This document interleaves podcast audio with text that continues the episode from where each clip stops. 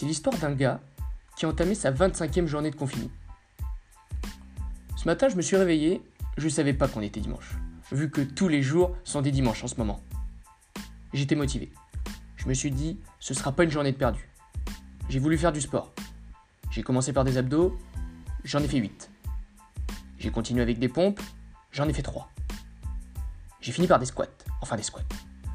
Disons que j'ai fini par un squat, puis je me suis dit que j'aurais le temps de faire ça demain. Du coup, je me suis mis devant la télé, il n'y avait rien. J'ai essayé Netflix, il n'y avait rien.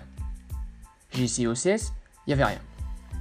Puis je suis tombé nez à nez avec une boîte de mouchoirs et je me suis rappelé que certains sites sympas étaient gratuits. Dans l'après-midi, je me suis mis à la fenêtre et quand je voyais des gens passer, je leur donnais des surnoms. C'était drôle. Ensuite, j'ai visité plusieurs fois les pièces de mon appart.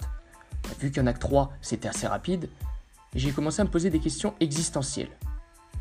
Combien de temps ça va encore durer Est-ce que les gens font autre chose que s'essuyer avec les rouleaux de PQ Quand une tourtelle danse avec une autre tourtelle, est-ce qu'elle twist?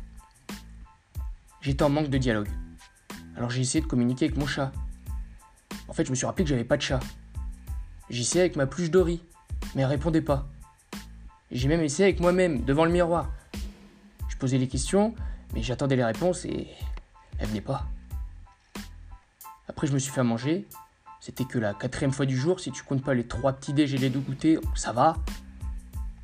Je me suis remis devant la télé, mais il y avait toujours rien. Puis je suis retombé nez à nez avec ma boîte de mouchoirs. À 20h, les gens commençaient à faire du bruit dehors. Et j'étais grave chaud. Je suis parti chercher une poêle et une cuillère, mais j'avais pas fait la vaisselle. Donc j'ai sifflé. Ça faisait un peu match de foot, mais au moins ça faisait du bruit. Après, je me suis fait manger pour la cinquième fois. Enfin, à manger, Je me suis fait un sandwich, quoi. La vaisselle était toujours pas faite. Puis je me suis remis devant la télé. Cette fois, ça m'intéressait. Puis, de toute façon, il n'y avait plus de mouchoirs. J'ai fini par me coucher à un moment donné.